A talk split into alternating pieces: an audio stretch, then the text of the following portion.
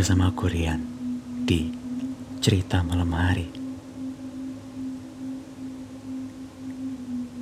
Pada episode kali ini, aku akan membacakan email yang sudah masuk di riandewangga2 at gmail.com Cerita pengalaman horor yang dikirim oleh penikmat podcast cerita malam hari.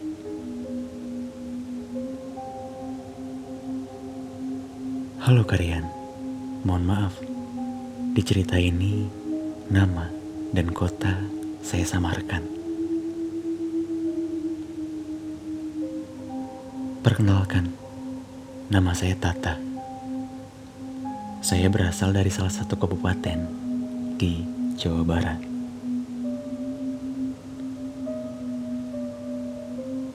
Saya akan menceritakan cerita yang tadinya hanya mitos di desa tempat nenekku tinggal. Tapi malah terjadi dan menghebohkan di desa pada saat itu. Begini ceritanya. Ada seorang kakak beradik yang bernama Nini dan Encep. Encep dan Neni berbeda usia kurang lebih empat tahun. Saat itu usia Encep berusia lima tahun. Berarti Neni sang kakak berusia sembilan tahun. Dan Encep menyebut Nini dengan panggilan Ece.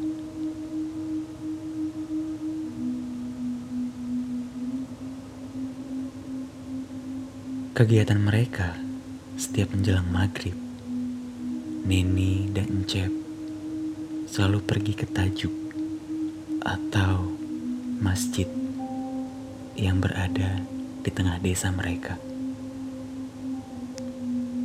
untuk melaksanakan sholat maghrib dan isya berjamaah.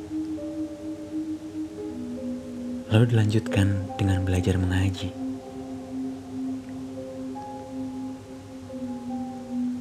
Jarak rumah mereka ke Tajuk lumayan agak jauh.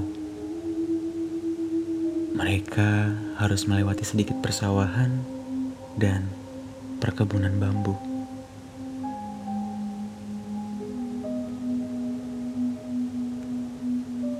Saat itu kebetulan hari Sabtu malam minggu. Dan kalau setiap akhir pekan, setelah selesai belajar mengaji bersama, mereka biasa bermain terlebih dahulu di halaman tajuk.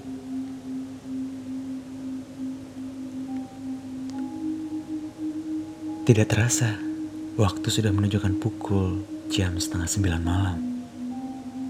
Satu persatu anak-anak pun dijemput oleh ibu atau kakaknya.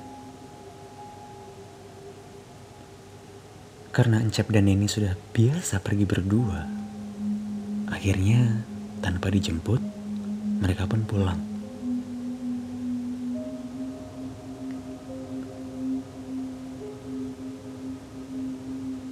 Di tengah perjalanan, Encep kebelet pipis. Aduh, Cek, aku kebelet pipis. Encep berkata kepada Ece.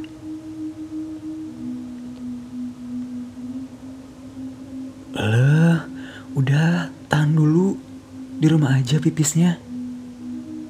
Jawab Ece. Aduh, Ce. Tapi aku udah gak tahan. Sambil Encep menghentikan langkahnya.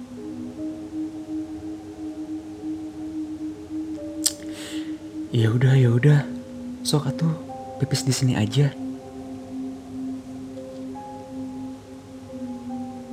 Akhirnya, Aja pun menyuruh Encep untuk pipis di samping jalan setapak. di tengah rimbunya kebun bambu yang mereka lewati.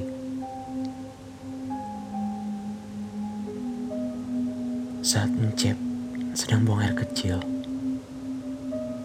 tak lama mereka mendengar suara wanita bersenandung.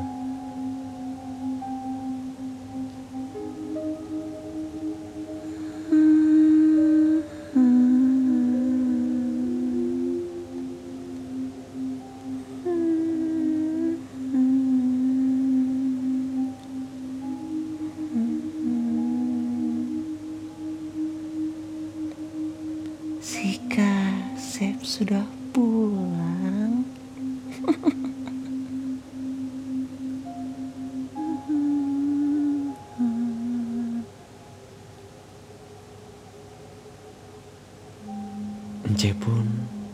sumber suara tersebut.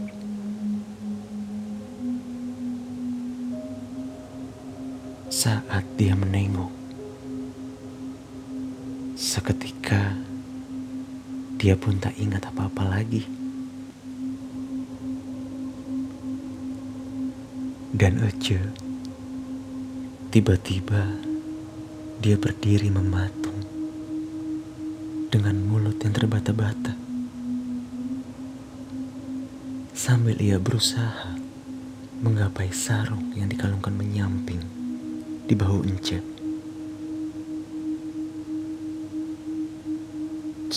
Cep, cep, cep, cep, cep. Namun, Encep malah menghampiri sosok tersebut. Situ, Ece melihat sosok wanita tua yang ukuran badannya lebih besar dari manusia normal.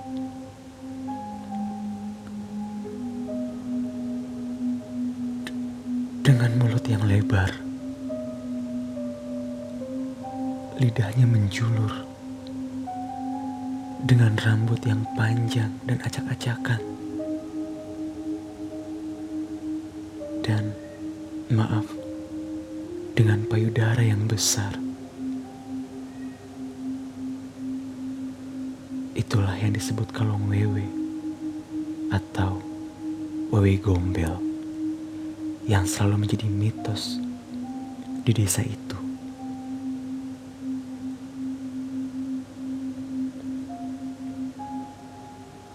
Sambil menggoyang-goyangkan badannya, seperti orang berjoget ke kanan dan ke kiri. Sosok itu berkata,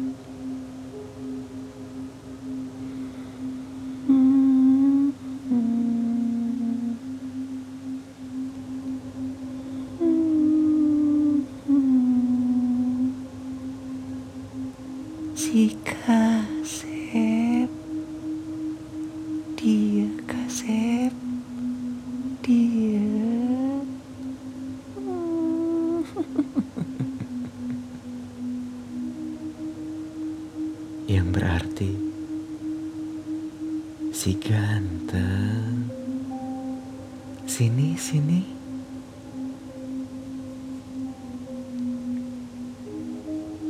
Lalu sosok itu menggandeng tangan Encep dan berjalan masuk ke dalam rimbunnya pohon bambu sambil bergoyang-goyang seperti orang kegirangan.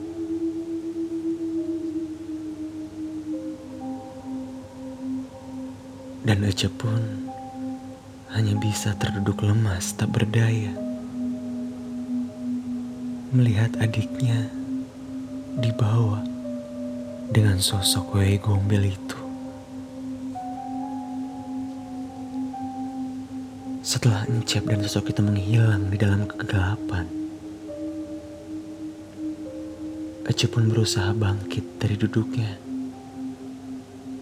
dan lekas memberitahu kepada orang tua mereka.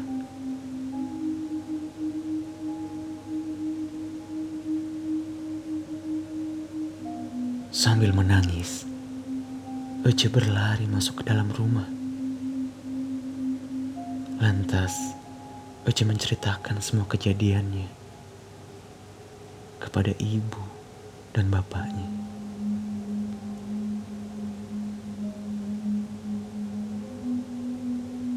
Ibu mereka sangat histeris. Lalu, Bapak Encep langsung berteriak minta tolong kepada warga. Dan memberitahu kalau Encep anaknya hilang dibawa wewe gombel.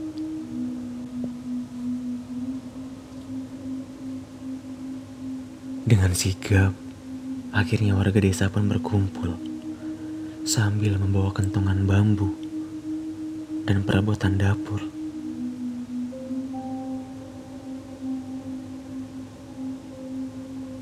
Segeralah Bapak Encep dan warga menuju tempat di mana hilangnya Encep. Sambil terus membunyikan kentongan dan perabotan dapur, bermaksud untuk mengalihkan perhatian si wewe gombel tersebut. Oh ya, mitos di desaku. Bunyi-bunyian yang dihasilkan dari kentongan bambu dan perabotan dapur itu bisa mengalihkan perhatian si wewe gombel. Karena saat dia mendengar bunyi-bunyian tersebut, dia akan berjoget-joget dan melepaskan anak yang dia culik dari gendongannya.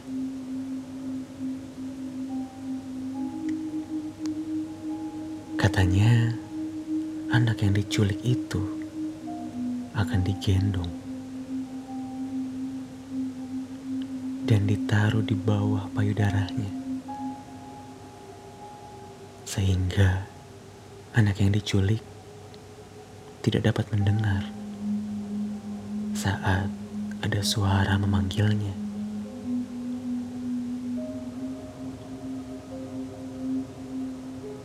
Warga pun berpencar di area kebun bambu.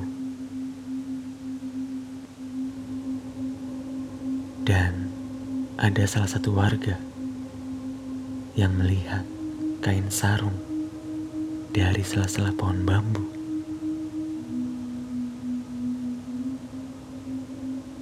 Warga itu pun teriak dan memanggil warga yang lain. Yo, encep yo. Alhamdulillah. Lalu, salah satu warga pun mengumandangkan azan di depan salah satu pohon bambu.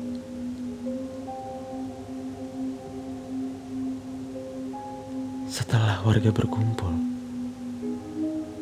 mereka pun langsung membuka paksa batang-batang bambu tersebut.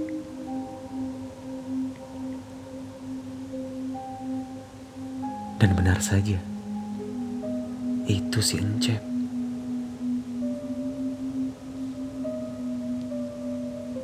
Namun, warga dikagetkan saat menggendong Encep.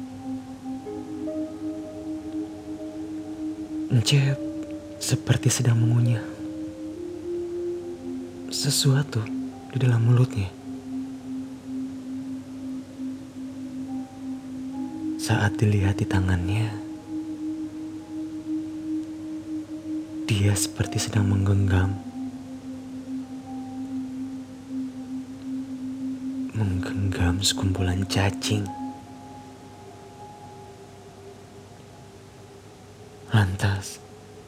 Segera warga pun membawa pulang Encep.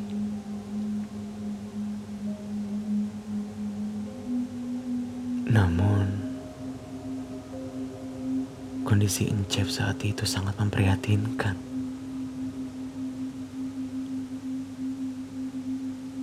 Dia tidak ingat dengan Ece dan kedua orang tuanya.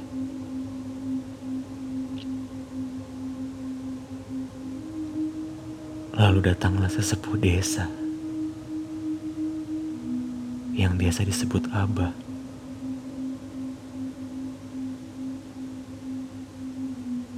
Abah pun segera melafalkan doa-doa dan meminumkan segelas air putih pada Encep.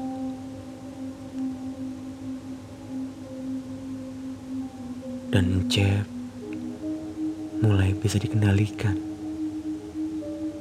mulai tenang dan tertidur.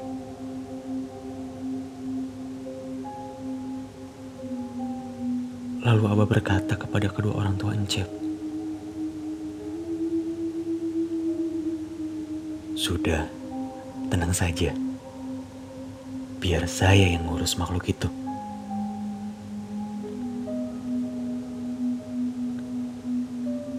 Pada pukul setengah satu dini hari, Abah dan warga pun pamit untuk pulang.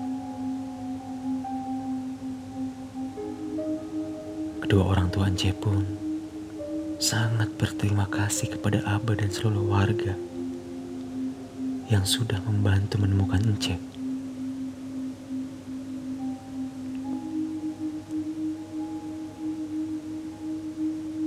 Di malam itu, tepat jam satu malam, seluruh warga di desa dengan sosok yang disebut-sebut dengan Wewe Gombel.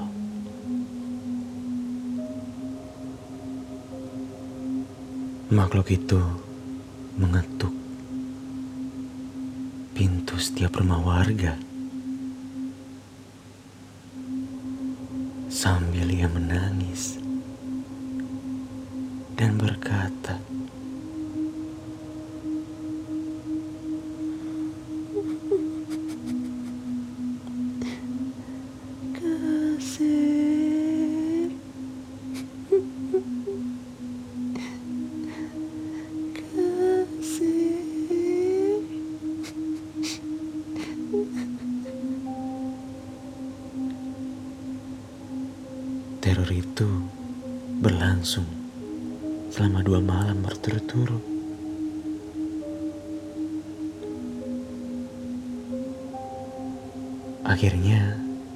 warga pun meminta Abah untuk menetralisir desa dan bermediasi dengan makhluk itu. Abah pun menerima permintaan warga tersebut.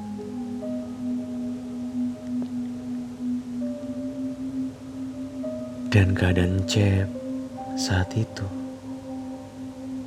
masih seperti orang kebingungan.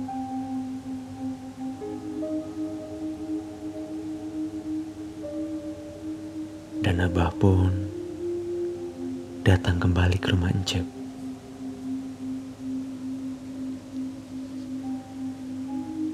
Lalu Abah pun meminta salah satu warga yang bersedia menjadi mediator.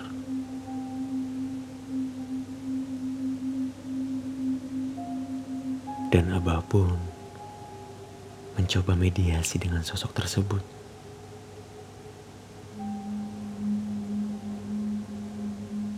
Saat Abah sedang membaca doa-doa, lalu Sang mediator itu seperti terpental sambil menggeram.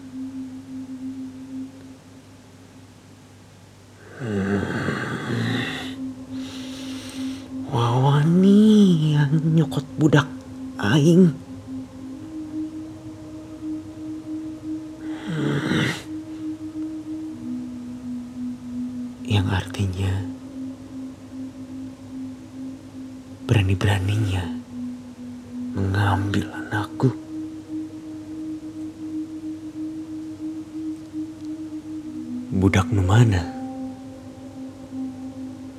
tong sekali-kali deh mana gitu. Anak yang mana? Jangan sekali-kali lagi kamu melakukan itu. Abah pun berkata kepada sosok itu.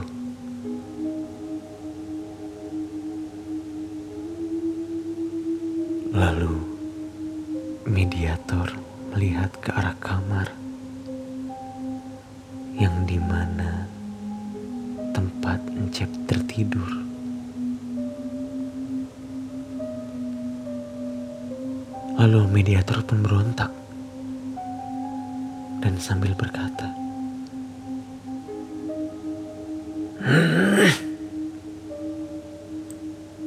Kasep,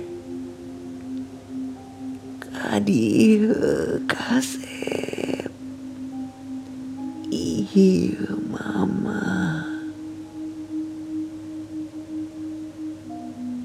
yang berarti ganteng ke sini sayang ini mama dan abah pun memberi peringatan kedua. Hei mun maneh bisa nurut. Tong salaken uing. Lamun maneh ku uing diduruk.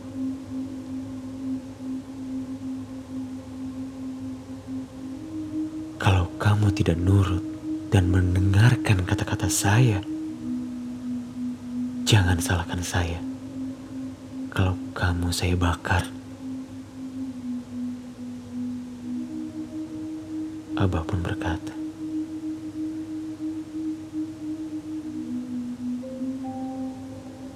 Dengan Soli, akhirnya makhluk itu pun menyetujui permintaan Abah dan berjanji tidak akan mengulanginya lagi.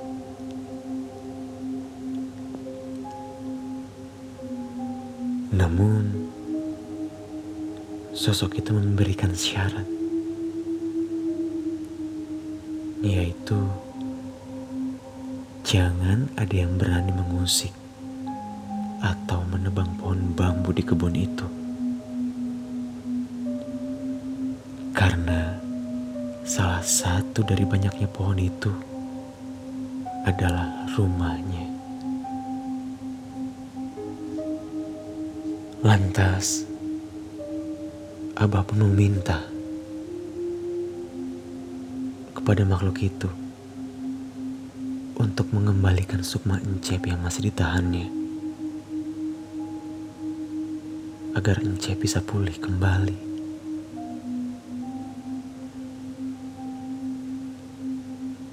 Lalu mediator pun meminta izin untuk masuk ke kamar dan mendekati Encep.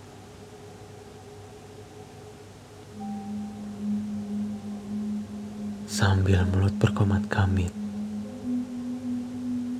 mediator itu pun menempelkan tangannya sambil meniup kening Encep. Lalu terjatuh dan pingsan.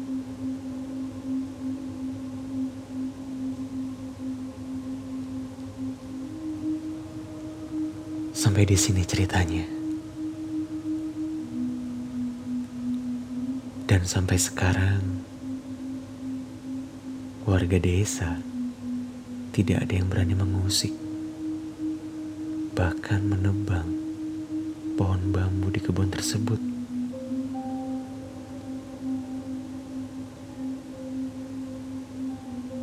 Dan untuk kondisi Encep pada saat itu, Encep tidak pernah berbicara kembali. Tidak sama sekali bicara. Sekian cerita dari saya. Terima kasih kalian sudah membacakan cerita ini. Next, aku akan bercerita lagi.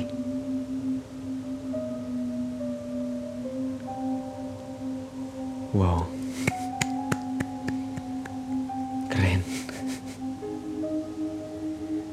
Terima kasih Tata sudah mengirimkan ceritanya di cerita malam hari. Mari kita ambil nilai positifnya dan buang negatifnya. Semoga cerita ini bisa kita ambil sebagai pembelajaran ya. Bahwa kita hidup di dunia ini berdampingan dengan mereka yang tidak terlihat. Buat teman-teman yang ingin berbagi pengalaman horornya dan dibacakan oleh Rian di cerita malam hari, kalian bisa kirim ke email riandewangga2 at gmail.com Terima kasih telah mendengarkan cerita malam hari bersama Rian. Jangan lupa, untuk yang mendengarkan di Spotify, tinggalkan jejak kalian dengan cara follow and share dan buat kalian yang mendengarkan di YouTube, jangan lupa juga subscribe, komen, like, and share. Saya Rian pamit dan sampai jumpa di episode selanjutnya.